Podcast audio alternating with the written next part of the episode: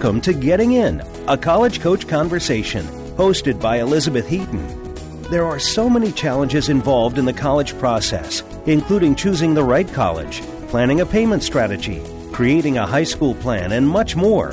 The team of experts from College Coach are here to help you find some, if not all, of the answers you need.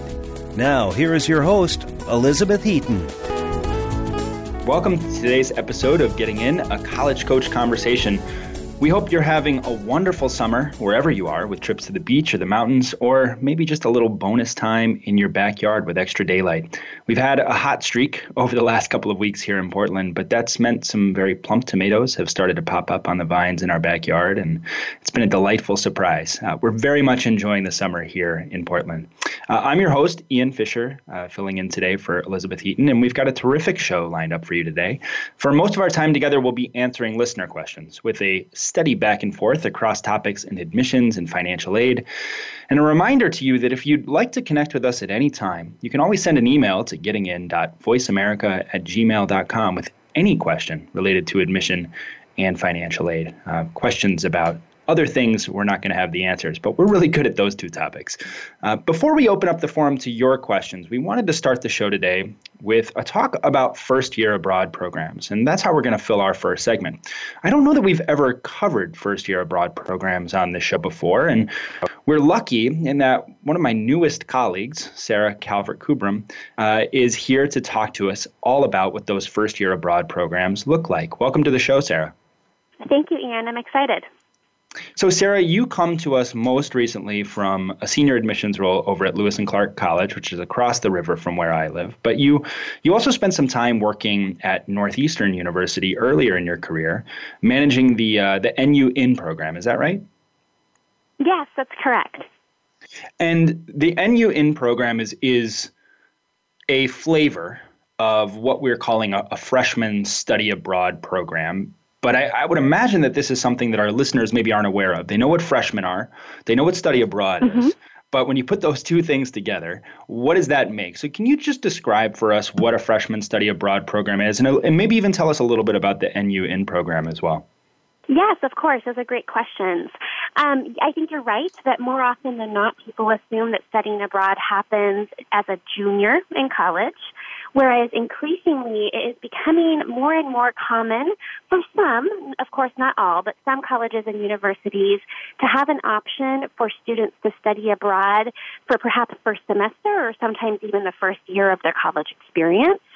Um, of course, I cannot speak for all colleges or universities, but I did very much enjoy my time with the NU In program at Northeastern. And how this specific program works is that students can be admitted to Northeastern with a pathway where they actually spend their first semester of college abroad in a different country. Um, it's grown since I was there, but when I was there, that was Greece or Costa Rica, Ireland, England, Australia. Those are some examples. The students actually went with a cohort, a group of incoming Northeastern students with a group of trained Northeastern staff, so program administrators and leaders, as well as upper level Northeastern students. So typically in their third or fourth year of college and they were there as a student leader, kind of like a resident advisor that you might have, you know, on a campus Uh, in the United States. So they went with that group to one of our partner universities or abroad programs in those countries where they actually took a full academic load of classes that transferred directly to Northeastern. So they were still graduating on time. They were actually classes that were approved by the academic deans back in Boston to make sure that we had options for everyone. So that could even include engineers, um, upcoming nurses, humanities, social sciences, etc. We had specialized classes, which was fantastic. While they were abroad, the programs were different in each country. Sometimes they were living on a college campus in residence halls. Sometimes they were living with host families. There was a big array, but all of the programs also provided really rich cultural engagement opportunities, excursions and trips around the country, etc. Is that helpful? Yeah, that's helpful. It's it's a little it's also a little strange, right? I mean, when we think about sort of the college experience, when we send students out in high school to visit college campuses and the questions that they ask, they're sort of looking for that fit, that transition in that first year. Am I going to like this campus? Mm-hmm. What are the dorms like? Those kinds of questions. And these programs don't allow for that that first year or that first semester on campus. And so it really changes a lot about what a student might be expecting when they start that college experience. Um, how, how do students kind of wrap their head around that? Is that something that they should be thinking about well in advance of the application process, or is it something that they really start to evaluate as they consider the viability of this program after getting into a college? You know, I, I think that that really depends on the student. Um, first, first of all, I think you're right that fit is very important, be that for going to a campus here in the U.S. or for taking this big leap of an adventure to go abroad. I think that because not all schools offer programs like this, it's great to find out when entering the application process if this is a possibility. Um, some students are starting to actively look for it because they think it's intriguing, whereas other students have never heard of it or are perhaps a bit intimidated, and that's okay. Um, I think that for a student who knows that they love adventure, they can start looking for it intentionally, whereas a lot of students are finding out about it once they're admitted and then thinking, huh, is this something I want to do? So I think it really depends on the student. It depends on how excited you are to go abroad, how excited you are about that specific uh, university. So, for instance, like Northeastern. Um, what I would say, though, is that there are some good things to think about in terms of what some of the benefits or challenges of a program like this might be. Would it be helpful if I explain some of those as things to think about? Yeah, I think I think some of those pros and cons are are really helpful. I, I wanted to before you jumped into that that answer, which I'd love to yeah. get to. Um, I wanted to ask about this kind of program as an option versus um, sort of as the sole pathway to joining a particular campus. So, so uh, you know, I had a student a couple of years ago, and we talked about this before the show, who was really into Northeastern. She really, really wanted to go there. She was not offered freshman admission to the campus, but was given the opportunity to do the, the NU In program. Um, is it something that students can elect to do if they want to, or is it only sort of made avail- available as an option to certain students? And is it often kind of a replacement for typical freshman admission? Great question. So, Northeastern's culture, ethos, and setup is very specific. So, the way they do it is um, they actually have four possible admissions outcomes. So, a student can apply to Northeastern and they can be admitted to come to Boston as a freshman, just like you would think of with a traditional college experience. That is outcome possibility one. The possibility two is being offered the opportunity to go abroad for the first semester and then arrive in Boston moving forward in January. That would probably be what your student got. Um, that is not something that students are opting into, but an admissions outcome. Um, and then, of course, students can also be waitlisted or denied. Northeastern, um, it works really well because Northeastern is also a co-op school where most students do three real life work experience co-ops, kind of like internships during their degree. So students are constantly coming and going from campus. And what that means is that they can easily accommodate several hundred more students incoming freshmen in January than they can for the first semester in September. So rather than being something that people are opting into, it's just allowing more students to come to Northeastern. Um, and I think that they're doing it in a way that makes sense with the Northeastern values. Northeastern is at its most incredibly global and also prioritized hands-on learning experiences. So I think it fits the ethos of someone interested in Lewis and Clark. Uh, excuse me, Lewis and Clark is where I just worked, Northeastern. it fits the ethos um, of Northeastern for a student to go abroad, to get out there and have experiential learning opportunities. So it is a pathway versus something that someone opts into. Um, I do know, however, that there are some other colleges and universities that have ways that you can apply for the first semester abroad um, with a further degree of selectivity. So that is a good nuance to look at that specific university to understand how that might work. Does that clarify things? Yeah, that's really helpful. I, I, just wanted people to sort of think about whether this is something they can opt into or wh- where it might sort of show up as an opportunity. And then I think we can get yeah. to this question of what the pros and the cons are. And I would love to hear your perspective on that because you were so close to that program at Northeastern, and I think you you know quite a bit about what what a family might consider um, when it comes to mm-hmm. choosing this as an option or not. Of course. Um, so it was interesting because when I was at Northeastern, this program was really starting to build momentum and grow quickly. So what that meant is a lot of students and parents had most certainly never heard of it when they got this admissions um, invitation. Whereas I think today there are more and more students that are like, oh yeah, I, I heard of a friend that did that. So I think that that understanding is probably mounting. However, I think that there are a lot of nuances to think of of is this a good opportunity? Does this fit my students specifically? What are some of the pros? And instead of cons, I'm going to say challenges to consider. Um, so for pros, I will be honest, I'm very biased. I am a big proponent of study abroad um, and some of these experiences, but it does have to be for the right student. What I'd say is a few specific pros are that we live in an increasingly global and interconnected multicultural society. And I really have seen with the students that I worked with at Northeastern that a program like this allows a young adult at a young age, we're talking usually a 17 or 18 year old, to show to future employers and internships, et cetera, that they have lived experiences in navigating cultural sensitivity. They might mm. have some enhanced foreign language abilities from their time abroad.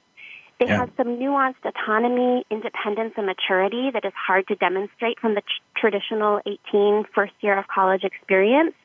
And they have a really interesting ability to navigate the unknown. If you look at almost every job description, be it entry level or higher up, they want qualities like this. And I find that students who did this program had a really phenomenal ability to show that, wow, yes, I can, I can check all those boxes.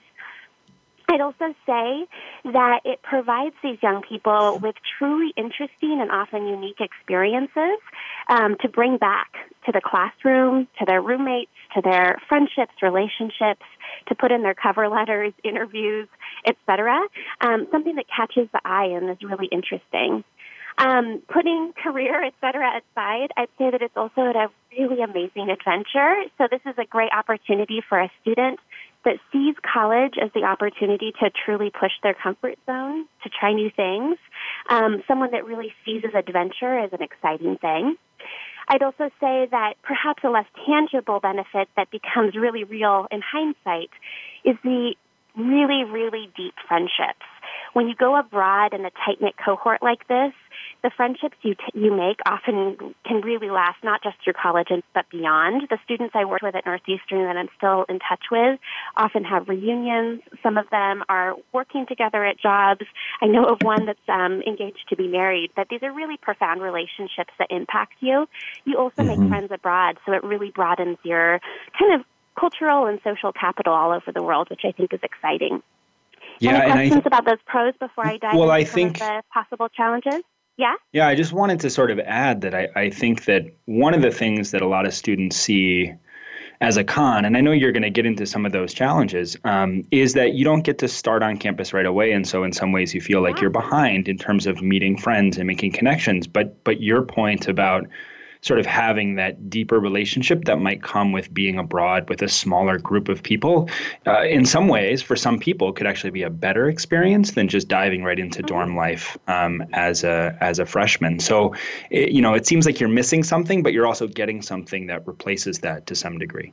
Um, but let's let's do talk a little bit about those challenges, and we've got a couple of more minutes, so I think you've got some time to highlight a couple of challenges there. Yeah. So you hit on the first one, which is that for some students, they, they don't want to miss out on what they see as that traditional first year experience.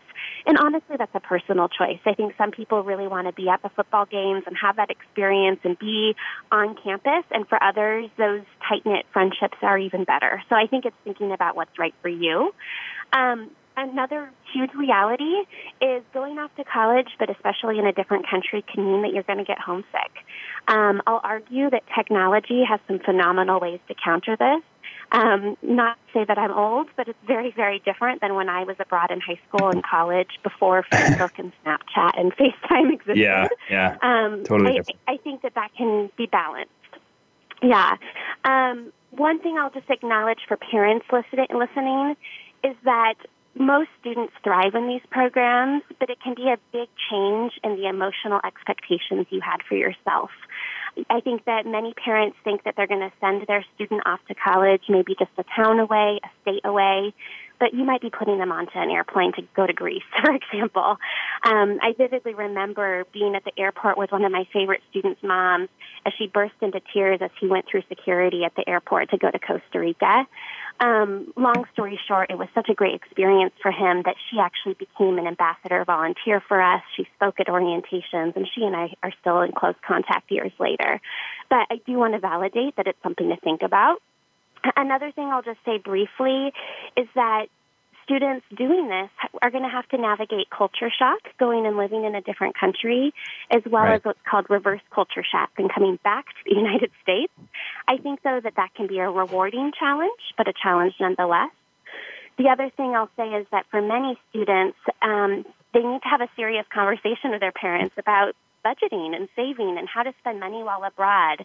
I think parents also need to think critically about asking a lot of great questions about how the classes transfer to really support their student to be very organized in the summer before they go, to make sure they get their visa, to make sure they're properly packed to go abroad. None of this are, is unsurmountable, but I think it's an additional layer of logistics policies, steps, things that need to be accomplished before launching that college experience, if that makes any sense. No, that's fantastic, and and I think a great place to leave it. And, and one thing that you are really reinforcing for me, and I think for the listeners as well, is that given you are so close to this program professionally, um, you know all the details and all of these different considerations associated with it. And if you're a family that's considering this option for your student, go right to the program directors and talk to them about these pluses and minuses and some of their tips. I think that they're going to be really, really capable um, of, of, in sort of helping you to understand the pluses and minuses of a program like this. And Sarah has gotten us off to a really terrific start with her understanding of how these programs work. So, Sarah, I want to thank you so much for for coming on the show today. Yeah, thanks for having me, and enjoy the rest of the show. Absolutely, and that was Sarah's first visit to the show, but um, and she was on the hot seat for the first time. Did a fantastic job, and, and we know it's not going to be her last. So um, when we come back, we're going to dive right into listener questions, and don't go anywhere.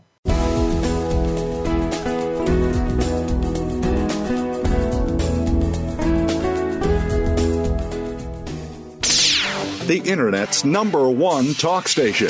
Number one talk station. VoiceAmerica.com. If you're a parent of a high school student, you've probably heard a lot of scary stories about college admissions, about the growing number of applicants, the shrinking number of spots, about how even valedictorians are being turned away. For families of hopeful college students, it's impossible not to worry. But at College Coach, we take the worry out.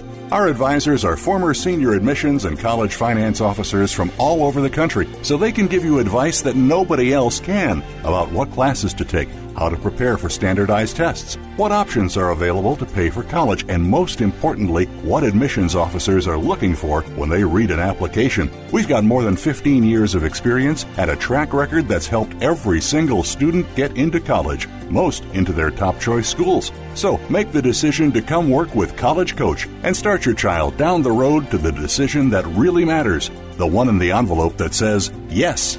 Visit www.getintocollege.com forward slash getting dash in. Have you found the beauty inside of you? Join Bonnie Bonadeo each week for Beauty Inside and Out. We'll explain how beauty plays a part in everybody's lives. Our guests are makeup artists, hairdressers, and doctors. But we'll also feature holistic and wellness specialists and spiritual advisors you can find that beauty inside and express it to its fullest on the outside. Tune in to Beauty Inside and Out every Thursday at 2 p.m. Pacific Time, 5 p.m. Eastern Time on the Voice America Variety Channel. Now you don't have to stay linked to your desktop or laptop. Take Voice America on the go and listen anywhere. Get our mobile app for iPhone, Blackberry, or Android at the Apple iTunes App Store, Blackberry App World, or Android Market. News, opinion. Your voice counts. Call toll free 1 866 472 5787. 1 866 472 5787. VoiceAmerica.com.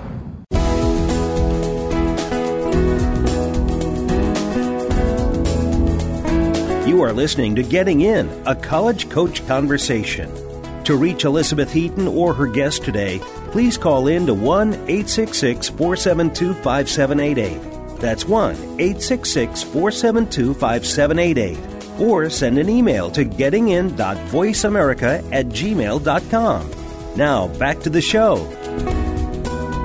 All right, folks, welcome back to Getting In, a college coach conversation. And as I promised in our introduction today, we're going to spend the rest of our time answering your listener questions. Um, and we've just got a ton of fantastic questions out there.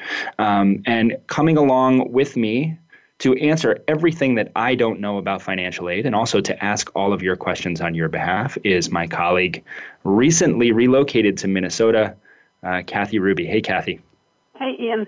Welcome to the show. Uh, you've got a different view um, than the last time we spoke but I imagine yeah. the same level of expertise and excellence, right? It, it hasn't changed since you moved. Uh, yes, I brought ago. that with me. Okay, good. you didn't leave it back back home. Uh, great. So let's just dive right into the questions. Somewhere. yes, left in Indiana. Um, why don't we start with you? You can ask me a question the, that comes from admission, and we'll go to financial aid, and we'll just do a little volley back and forth like a, a nice, friendly game of tennis.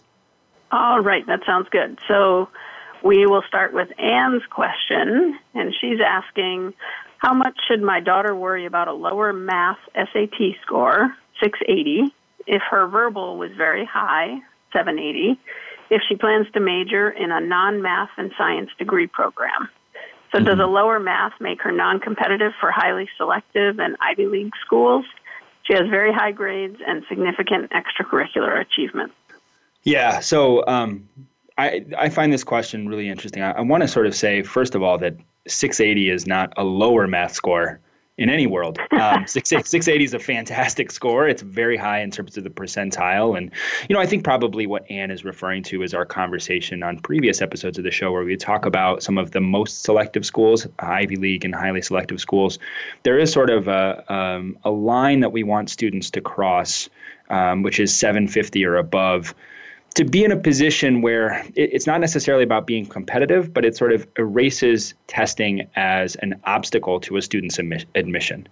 So if you're mm-hmm. above 750 on both sections of the exam, then no admission officer is going to look at your tests and have an issue with it. It allows sort of the other information, like those excellent extracurricular achievements, like those awesome grades, to be the focus of the conversation, which is really what you're looking mm-hmm. for at those highly selective schools. You want testing to not be in the conversation because your testing is good enough that they just go right over it and on to the other content. So, what we're looking at here is certainly a very, very high verbal score of 780, and a, a, which is outpacing that 680 score in math. And I would say, Anne, that it is important for your daughter to have a higher math score if she's aiming at those very challenging schools. Now, it's important to say that it's only really critical for those top, top schools, about the top 25 or so schools in terms of selectivity in, in the country. For most institutions, a 680, 780 is, is really a phenomenal pair of scores, and you should be really happy with those. But I think if she's going to be aiming at, at Ivies, then she's going to want to retake that exam and, and at least get that math score into the 700s uh, with mm-hmm. the special interest of getting it up above 750. You know, th- Kathy, there's a big sort of just psychological difference when you're looking at a score that's in the 600s versus the 700s, even though it's only a 20 point difference. You know, you see those double sevens there, and, and it, I think, makes a bigger impact. So, so Anne, I would say, depending on what your daughter has going on this fall, um, I would encourage her to uh, think about retaking that test one more time, doing some smart prep, getting ready for it in a way that that you know make sure she can get the best score possible, um, and then we'll see where things stand from there. Um, it is not an imperative, uh, but it will certainly help her to feel better about putting herself in a position to be successful. All, All right, now Great. it's my turn. I got a question from Mishi, uh, who has a ninth right. So Misha's got a ninth grader, and she says, I haven't saved anything for college. Right, it's about four years away. Um, I feel like I'll never be able to save the whole amount. Is it even worth it to start saving at this point? Oh wow, what a good question. Yes, yes, it is worth it to start saving or save whatever you can. Um, that's that's very very important. Um, and and I think the the key here is um, whatever you can save ahead of time will make things easier once once you're child is in college. So, because for most families, for most middle income families and even pretty lower income families, there's going to be a contribution expected. And you're going to have to come up with that out of cash flow or out of savings or using financing. So, the more you can save now, uh, the less you'll need to pay in interest and fees later. So, absolutely, even if you feel like you're barely making a dent, um, small amounts add up and and money comes from a lot of different places. Um, and just getting in the habit of saving also means that when the time comes to pay for college, you can also take that monthly amount that you're saving and put it toward direct expenses. So um, don't give up. Keep keep trying. Anything you can do um, will help you when the time comes. So so don't give up. We've done the math actually in one of our presentations. We show that if you start saving 500 a month, which is I realize a, a good chunk of change. But if you start saving 500 a month when your child is in ninth grade, you've essentially saved about $20,000 by the time they get to college, which pretty much covers a year at an in-state public university. So yeah. that's not insignificant. So do whatever you can. Kathy, can I ask a follow-up question on this one? Um, sure. In terms in terms of saving for a ninth grader, is it is it best to just throw that into a, uh, a savings account with a high yield? Is it better to open a 529 at this point, or is it too late for a 529? What what sort of is the best savings, or what are some savings mechanisms and ways to consider those um, for someone at this later stage in the process?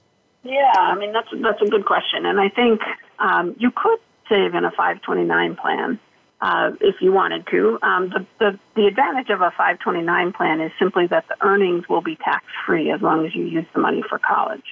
Um, and then in, in a 529 plan, you're choosing from a menu of investments. Um, the issue there is that you, you, you want to have some earnings, but you want to also be pretty careful about how you're investing the money so that you're, since you're only four years away, you don't have a lot of time to make up a loss. So, right. Um, yeah, the, so the risk is worse at this point. Yeah, so you'd probably be pr- investing pretty conservatively.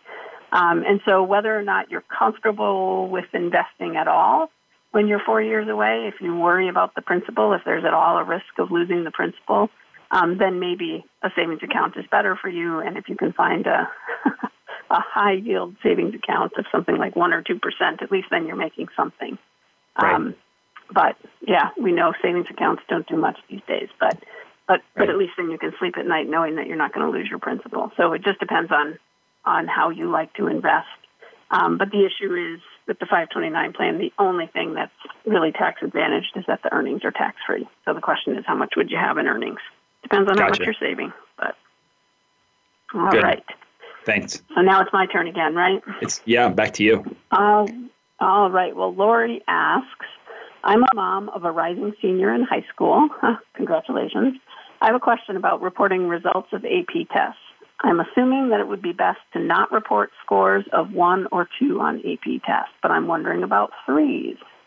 Yeah, this is a good question. This actually reminds me of the last time I was in uh, a Lyft on the way to the airport, and uh, there was uh, the driver said, "Oh, I've got a call. It's for my daughter. I got to answer this." And he picks up the phone, and she wasn't feeling very well, but it was her AP test day, and he said, "You got to get to school. You've got that big AP exam today. Make sure that you get there. This is huge."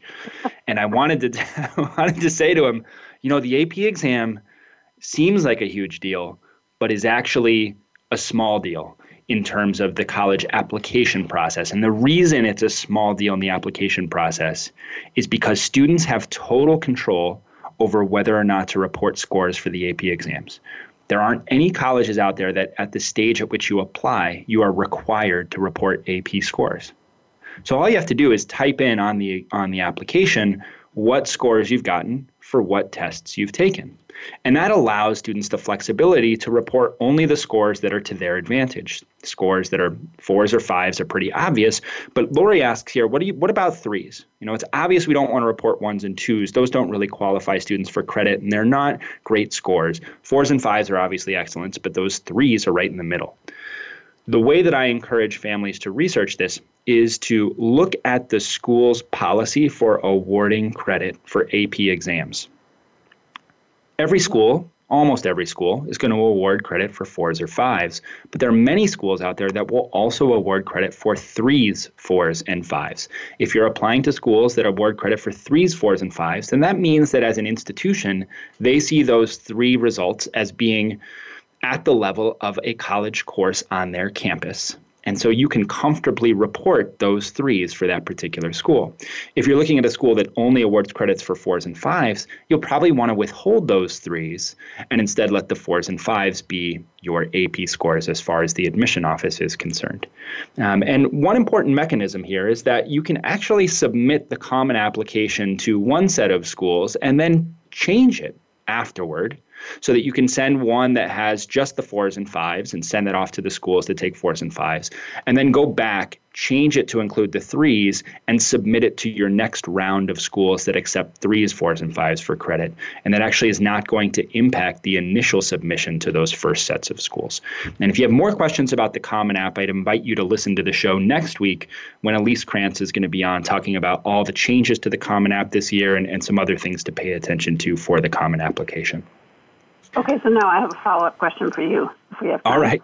So yeah. Where, where, would you find out about a college's transfer policies for uh, AP credits for AP Usually, test scores? Yeah, you're usually not going to find it anywhere near the admissions page um, because the AP exams are not admissions based tests, they're credit based tests. And so where you want to look is typically around the registrar's page. The registrar is the office that chooses to help students to award credit. It does credit evaluations for transfer students. So they have all of the policies that are related to that particular part of the the, um, the process. And you can go and look there, or usually the school catalog might have some information about that. Um, and if you're not finding mm-hmm. answers online, you can always pick up the phone and call the registrar's office and ask them about AP credit policies. Um, and they're not going to sort of say, "Ooh, why are you asking? What's your name?" We're going to take that down and pass it off to. So you don't have to worry about it. You can just call them up and, and, and ask the question. I think that's perfectly fine. All right, let's get back down to, to a finance question. Um, let's see. I like this one. This is from Scott. This is pretty broad, Kathy. Uh, what pre tax college savings options are available? I think we talked about a little bit of this in the Mishi question that we did first, but other pre tax college savings options that might be available. So, good question, um, and one we get pretty frequently, actually. And the answer is actually there are no pre-tax college savings uh, uh, options available, at least at a yeah. federal level. So, okay. any way that you save for college um, for your federal taxes, none of it will be pre-tax. So, there's no way to shelter income to save for college. Um, in, in terms of specific college savings options. Um, but that being said, when you choose a 529 plan, so 529 plans are saving options where you contribute post tax money and then it grows tax deferred and then the earnings remain tax free as long as you use the money for eligible expenses for the beneficiary of the account at an eligible institution. So that's all that's all good. Um, but 529 plans are administered through through the various states. And you can actually choose any state's 529 plan. You can go to a website like savingforcollege.com and you can compare the different 529 plans, and you do not have to use the plan that's in your state. Um, however, you might want to take a look at your state plan just to see whether your state offers any state tax deductions for contributing to your state plan. So many right. states will offer a state tax deduction ranging anywhere from, you know, $2,000 a year to $15,000 a year um, for contributing to your state's 529 plan. And actually, there are even, I think there are seven states where they give a state X deduction no matter whose 529 plan you contribute to, um, which is pretty nice. They're just trying to encourage you to save for college. They don't care where you do it, they just want you to save for college. So, um, so there's no federal pre-tax way to save for college, but there is, there can be, depending on the state you live in, you can get a state tax break um, in some states.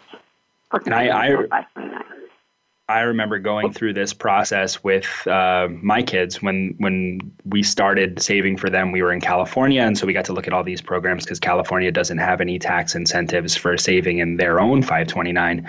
But now that we live in mm-hmm. Oregon, Oregon does um, allow for deductions yeah. up to a certain amount for 529. So we have two different 529s now. We've got one in California, yeah. one in one in Oregon, which is also fine um, because we're invested in essentially the same funds across those those different 529 oh, plan and managers. Even, so your fees are the same because you do have to look. Sometimes for right. some state plans, they may not be a very good plan, and they may have high fees and um, you know not very good performance, so it may not be worth it to get the state tax break. But it sounds like for you, you've got good funds picked out, then it works across the plans. Excellent. I've got my eye on that expense ratio. That is uh, absolutely what I'm what I'm looking at when I'm making investments. I want that thing being low as possible.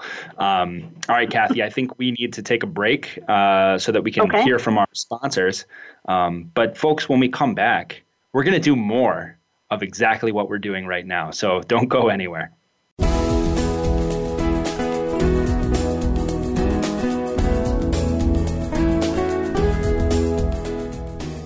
Stimulating talk. It gets those synapses in the brain firing really fast. All the time. The number one internet talk station where your opinion counts. VoiceAmerica.com. If you're a parent of a high school student, you've probably heard a lot of scary stories about college admissions, about the growing number of applicants, the shrinking number of spots, about how even valedictorians are being turned away. For families of hopeful college students, it's impossible not to worry. But at College Coach, we take the worry out.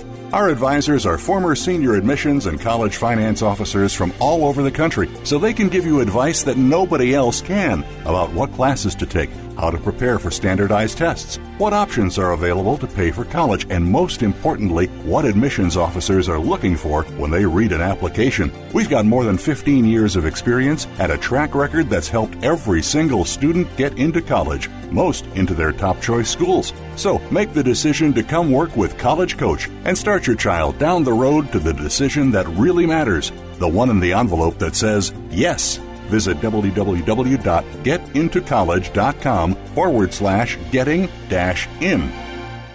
Have you ever given any thought to what is behind your insurance coverage? Many of us don't think of it as more than that premium you pay on a regular basis. Of course, until you actually need to use it. On CYA with Rhonda, you'll learn to cover your assets and find out what all of that insurance mumbo jumbo really means. If you're looking for a lucrative career option, Rhonda Lukey will explain how to get into the insurance business. Listen live every Friday at 9 a.m. Eastern Time and 6 a.m. Pacific Time on the Voice America Variety Channel. Have you had a chance to check out Voice America's online magazine and blog, Press Pass? If you love our hosts and shows, check out articles that give an even deeper perspective. Plus, topics about health and fitness, movie reviews, philosophy, business tips and tactics, spirituality, positive thought, current events, and even more about your favorite host. It's just a click away at vapresspass.com. That's vapresspass.com. VA Press Pass by Voice America. All access, all the time. Ask the experts. Call toll free right now 1 866 472 5787 and ask our All Star team to answer your question. That's 1 866 472 5787. Thank you for calling. VoiceAmerica.com.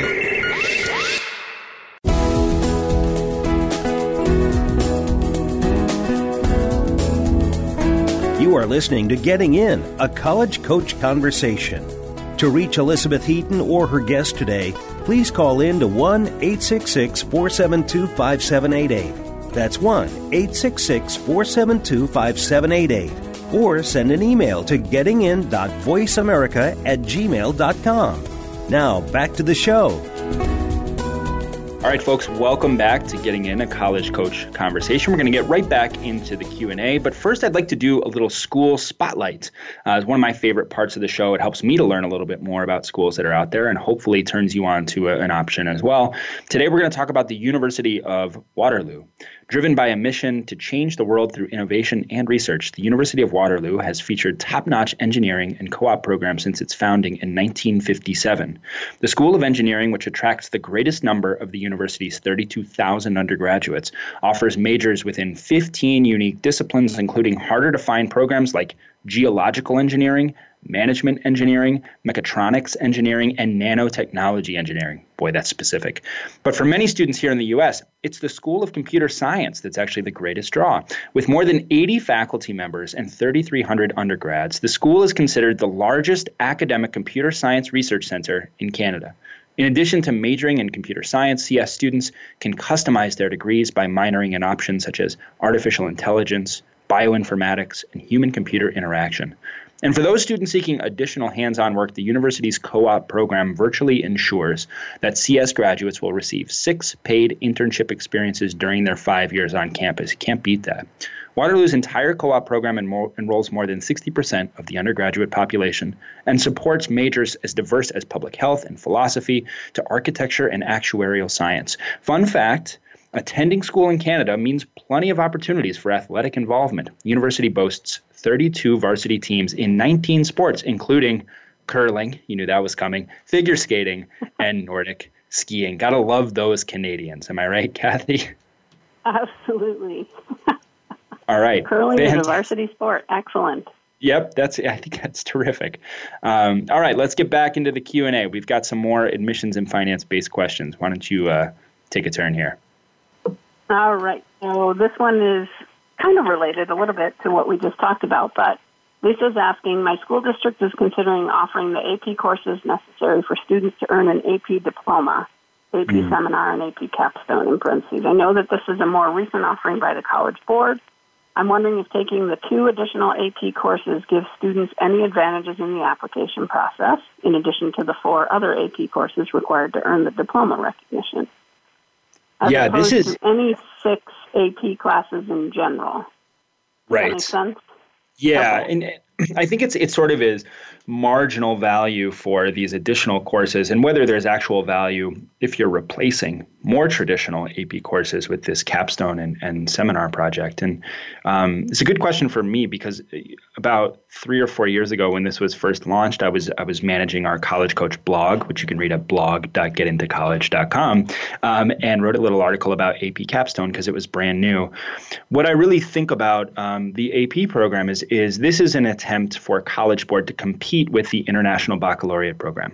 The IB program is this very integrated curriculum that has six classes along with an extended essay and a theory of knowledge class.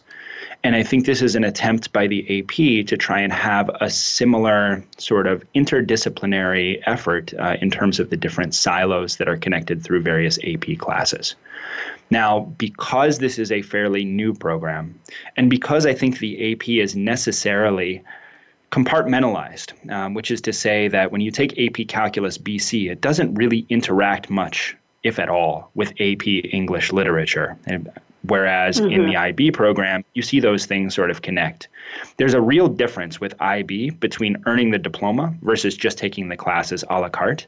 And I don't see that same difference within the AP curriculum, mostly because of the newness of this program and sort of the variance across all of the different schools with what they're offering as an AP capstone or an AP seminar class.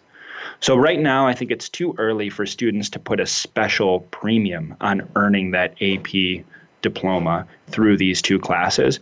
Now, I would encourage students to instead stick with the more traditional AP core offerings. Um, if this is something you're interested in doing because you like the AP seminar idea or you're really interested in what's going to be covered in the AP capstone project, then by all means go for it. You know, we we ultimately our course selection isn't about how it looks, but about taking courses that work for us that we really are excited by. Uh, but all things being equal, I would say that you're better off investing your time and energy in more traditional academic courses until the AP can demonstrate that there's some integration between capstone and seminar and all of the other AP classes as well. Mm-hmm.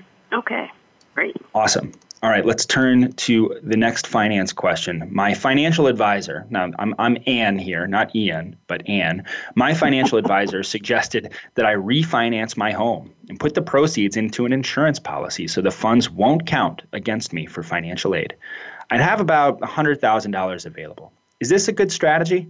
I don't have any other significant assets, only about $20,000 in a savings account.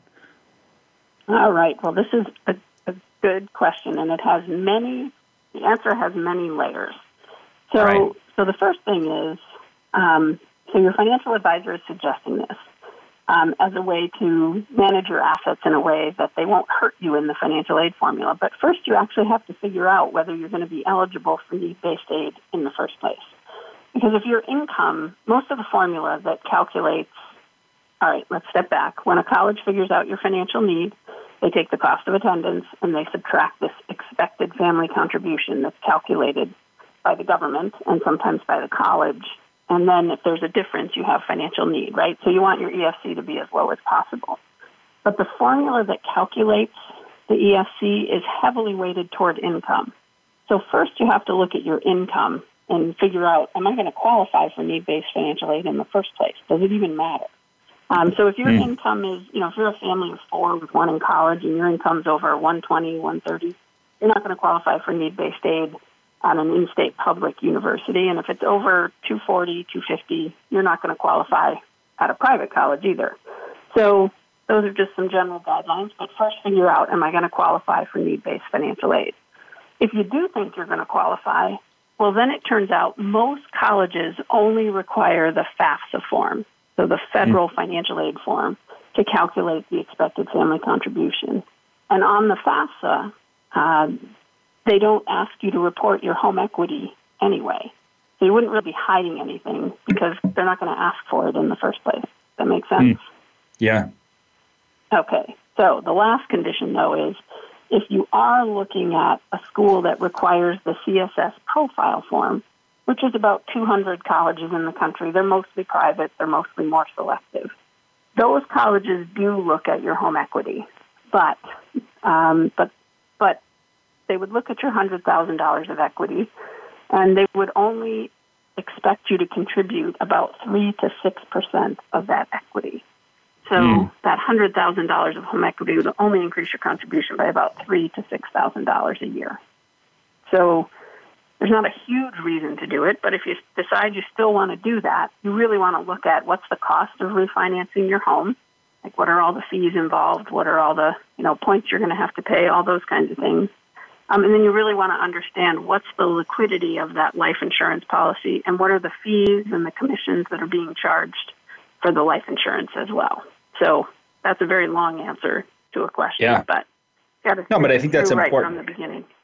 Well, we just assume that these assets are going to factor in. They're not always going to. I mean, first got to say, will I qualify for aid? Second, you know, what what you know what is the aid that I'm going to qualify for, um, and and kind of figure out you know to what degree this is going to matter to you. Um, I think we always just sort of think there's got to be a way to trick fam to trick schools or you know to to hide yeah. some things, and it, it doesn't always work out that way. It really tends to be income driven formula. Exactly, and it's also. Um, you know the other the other situation of course is once your need is established um, many colleges don't meet it fully anyway. So you could do all of this, and it really might not make much difference in your eligibility anyway. Yeah. So interesting. Interesting. All right. So your next question. We have time. We have time for another one. We do.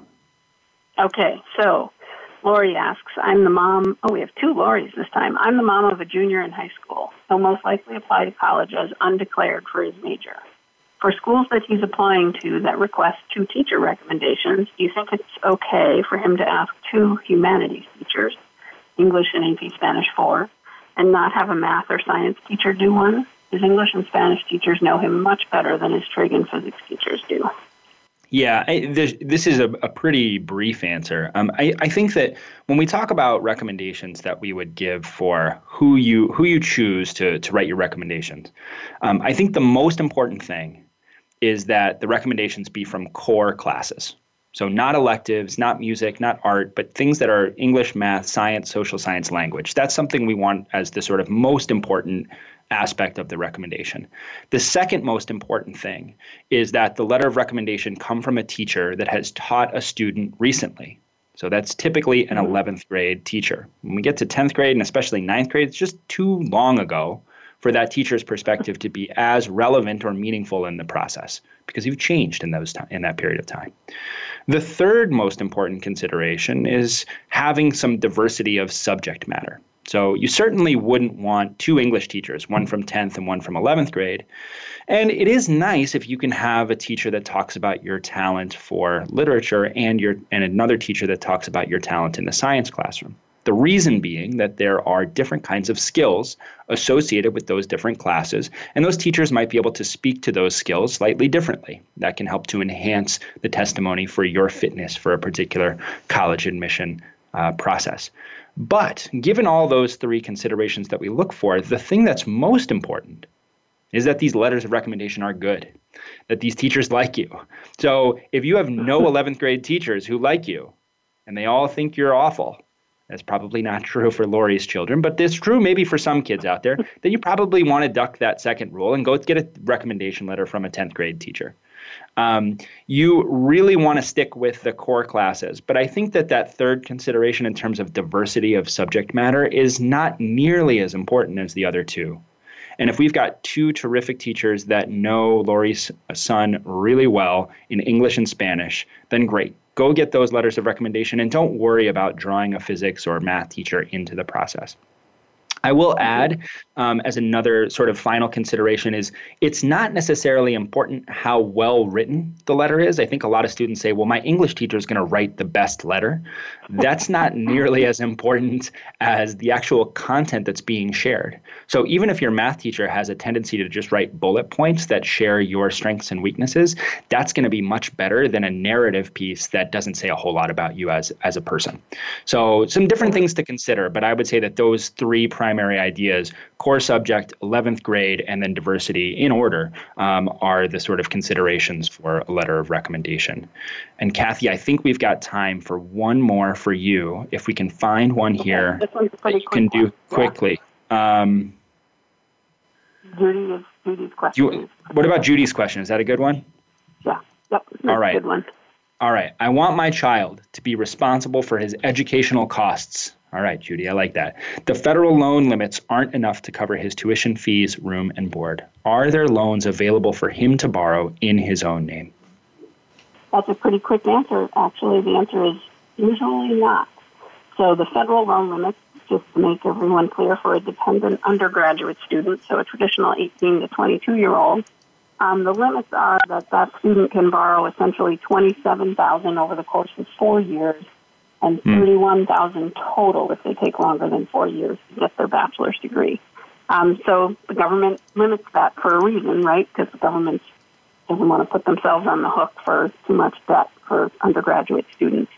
Um, so beyond that, there is a federal parent loan that parents can borrow. There are private loans out there, and some states offer loans.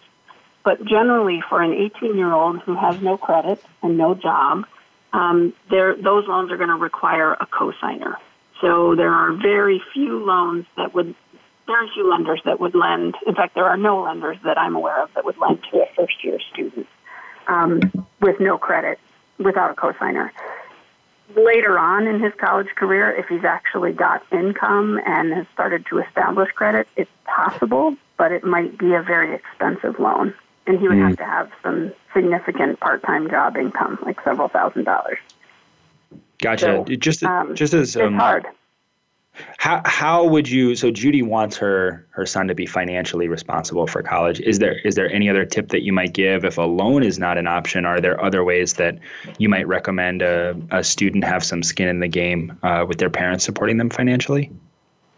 Sure. Um, I think that they can, well, there's working, of course, and that, that can't yeah. cover a lot, but I think it's important for parents to set clear expectations. Um, if your student, well, that your student should get a summer job and save a certain amount during the summer, it's perfectly reasonable to say, I expect you to have X amount to contribute toward the cause by the end of the summer. Um, or during the school year, um, getting a part time job on campus to help contribute to books and personal expenses so that maybe some of the summer earnings can go toward the actual bill. So they're certainly working. And then in terms of the financing piece, I think it's important to have clear conversations up front about who's going to be responsible for repayment and then doing the math um, to understand what that repayment will look like so that you're really understanding how realistic it is to expect your child to repay whatever it is you're borrowing. Perfect. All right, Kathy. I think uh, I think we've given each other the third degree for long enough this afternoon. So uh, why don't we table some of these questions for next time? Sounds good. All right, perfect. Thanks for coming on the show and addressing the questions. As always, it's it's been a pleasure. Uh, for those of you out there who have your own questions, remember you can always send them in at gettingin.voiceamerica at gmail.com, or you can post them on our Facebook page at facebook.com slash collegecoach. And even for those questions we don't answer on the air, we often use them to create segment ideas. So tune into future shows to see if we talk about what you might have asked about in the past. Next week, we're back with an all new show to help you get ready for the fall season. Common App expert and research guru guru Elise Krantz will describe the changes to the Common App from last year. We'll talk about the variance in financial aid awards across many different institutions, and we'll do a deep dive on accelerated degrees and whether they're right for you. In the meantime, enjoy those precious weeks before the return to school this fall, and remember that whenever you hit a bump in the road to college, we'll be here to help you smooth it out. Enjoy your day.